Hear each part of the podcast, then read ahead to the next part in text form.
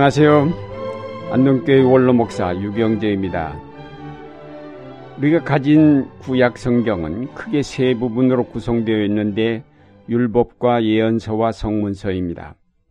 그러나 결국 구약 성경은 전체적으로 볼 때 하나의 예언서라고 할 수 있습니다.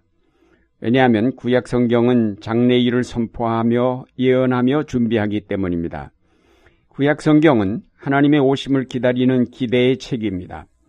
하나님께서 하신 일과 말씀의 근거를 둔 위대한 희망이 구약 성경 전체에 충만하여 있습니다.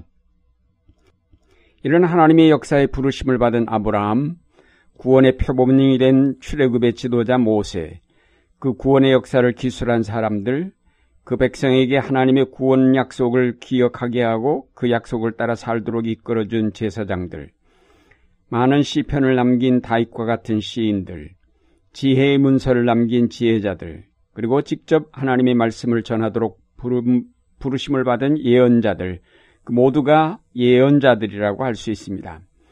하나님이 이루시는 구원의 역사에 구체적으로 동원된 모든 사람들이 사실상 예언자들입니다.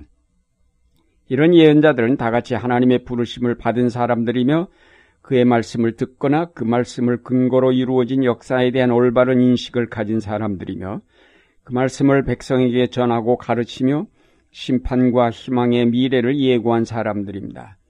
이런 수많은 예언자들을 통하여 이룩된 전통은 이스라엘 역사 속에 큰 맥을 이루고 있습니다. 하나님의 아들 예수 그리스도는 오셔서 구약 예언의 성취가 되셨고 동시에 새로운 미래를 약속하심으로 새 예언의 주시발점이 되셨습니다. 하나님의 말씀이 친히 육신이 되어 이 땅에 오심으로 하나님의 구원 역사를 밝히 드러내셨고 그 복음을 믿는 모든 사람들에게 하나님의 나라를 허락하셨습니다. 그것은 겨자씨와 같은 작은 출발에 불과하였지만 거기서 싹이 나며 자라기 시작하여 그 하나님 나라는 점점 더 큰 흐름으로 나타나기 시작하였고 마침내 온 세계 속에 흘러넘치게 되었습니다. 예수님께서 택하여 세우신 열두 제자를 비롯한 사도들은 모두 하나님 나라 복음을 전하기 위하여 세상에 보냄을 받은 전도자가 되었습니다. 복음을 전하는 전도자란 결국 구약의 예언자와 같습니다. 전도자는 곧 예언자적 전통을 이어받아 복음을 전하는 자요. 그 복음을 통해 심판과 회개, 구원과 하나님 나라를 전하였고 그것은 곧 예수 그리스도의 재림과 더불어 이루어질 하나님 나라의 완성을 예언하는 것이며 기다리게 하는 것이기에 그것은 바로 구약의 예언 전통을 이어받은 것입니다. 이런 구약과 신약의 예언자들의 전통은 그 후 기독교 역사 속에 계속 이어지게 되었습니다. 특히 종교 개혁자들은 바로 이런 예언자적 전통을 따라 오직 말씀, 오직 믿음, 오직 은혜, 오직 하나님의 영광을 내세우며 교회를 개혁하였던 것입니다. 말씀 중심, 하나님 중심의 예언자 전통이 오늘까지 이어지면서 오늘의 교회들을 개혁하는 원동력이 되고 있습니다. 그러면 이런 예언자 전통의 특성이 무엇일까요?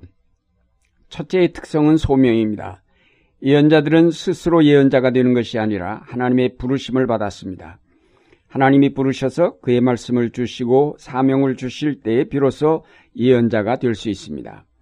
하나님께서 아브라함을 부르셔서 그의 구원의 출발이 되게 하셨으며 오세를 부르셔서 출애굽의 지도자가 되게 하셨고 다윗을 부르셔서 왕이 되게 하셨으며 수많은 예언자들을 부르셔서 이스라엘 민족에게 회개를 촉구하셨고 미래의 희망을 전하게 하셨습니다. 하나님의 아들 예수 그리스도는 보내심을 따라 이 땅에 오셨고 그는 열두 제자들을 택하여 세상으로 보내셨습니다. 그 후 교회는 많은 일꾼들을 불러 양성하여 목회자나 선교사가 되어 세계 속에 나가 복음을 전하게 하였습니다. 오늘도 하나님은 점점 더 확장되어 가는 그의 나라를 위하여 많은 일꾼들을 부르십니다.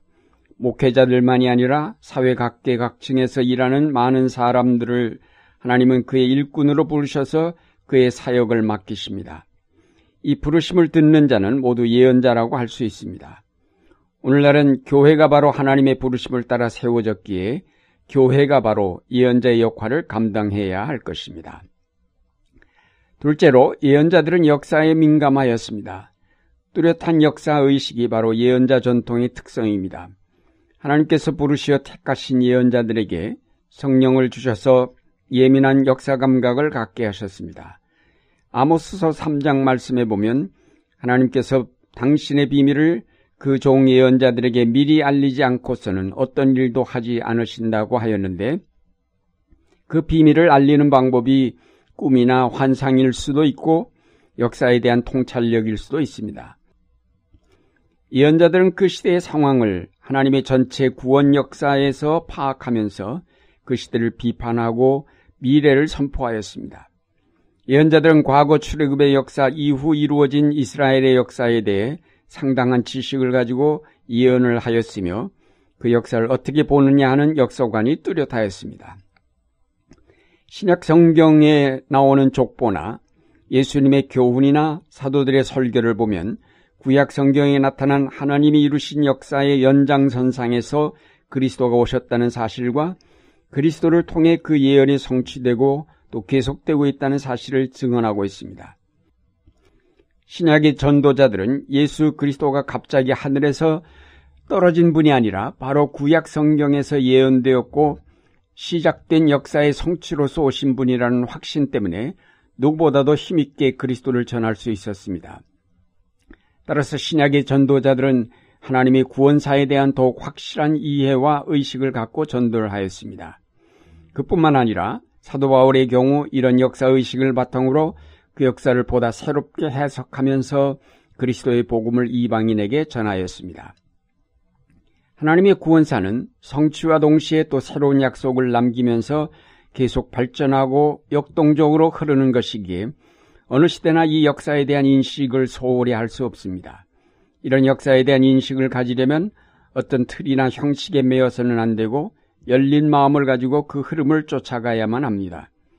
성령이 오늘 우리에게 임하시면 그가 바로 우리에게 이 열린 마음을 주시며 그래서 하나님 역사를 통찰할 수 있는 능력을 우리에게 주십니다. 성경은 바로 오늘의 역사를 바르게 통찰할 수 있도록 과거의 경험들을 통해 우리에게 깨달음을 주며 동시에 미래에 대한 소망과 확신을 갖게 합니다. 우리가 신앙의 전통을 이어받는 것은 바로 이런 예언자의 역사관을 배우는 것이며 성령을 통해 주시는 열린 마음을 갖는 것입니다.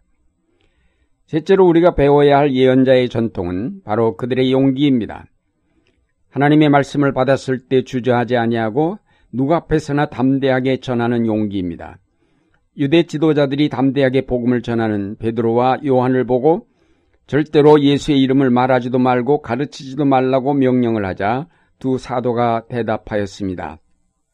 하나님 앞에서 너희의 말을 듣는 것이 하나님의 말씀을 듣는 것보다 옳은가 판단하라. 우리는 보고 들은 것을 말하지 아니할 수 없다. 이런 사도들의 용기가 바로 예언자의 용기입니다. 이렇게 세워진 예언자의 전통이 바로 종교 개혁자들에게 이어져서 그들도 하나님의 말씀 때문에 순교를 당하였고 많은 고난을 당하였지만 결코 포기하지 않았습니다. 이런 예언자의 전통을 이어받아야 할 오늘의 교회가 때로는 그 용기를 갖지 못한 채 비굴하게 그 시대의 악한 세력과 타협하거나 침묵하여 왔습니다. 이런 지난날의 나 잘못을 뉘우치고 이제 교회들은 예언자의 전통을 되살려 좀 더 담대하게 하나님의 말씀을 증거하고 그 시대의 악을 드러내면서 하나님의 나라를 세워가야 할 것입니다. 사랑하는 여러분, 우리가 과거 우리 선조들의 신앙의 전통을 이어간다는 것은 바로 이런 예언자의 전통을 되살리는 것입니다. 우리를 부르시는 주님의 음, 음성을 명확하게 듣고 결단하여 십자가를 지는 일, 하나님이 이루시는 역사에 대한 통찰력을 가지고 그 시대를 분별하여 그 뜻을 받들어 가는 일, 그리고 받은 하나님의 말씀을 용기를 가지고 전하는 일이 바로 예언자의 전통입니다. 이제 여러분을 부르시는 주님의 음성과 그가 이루시는 이 역사를 바로 살피면서 예언자의 전통을 이어가시는 여러분의 생활이 되시기를 바랍니다.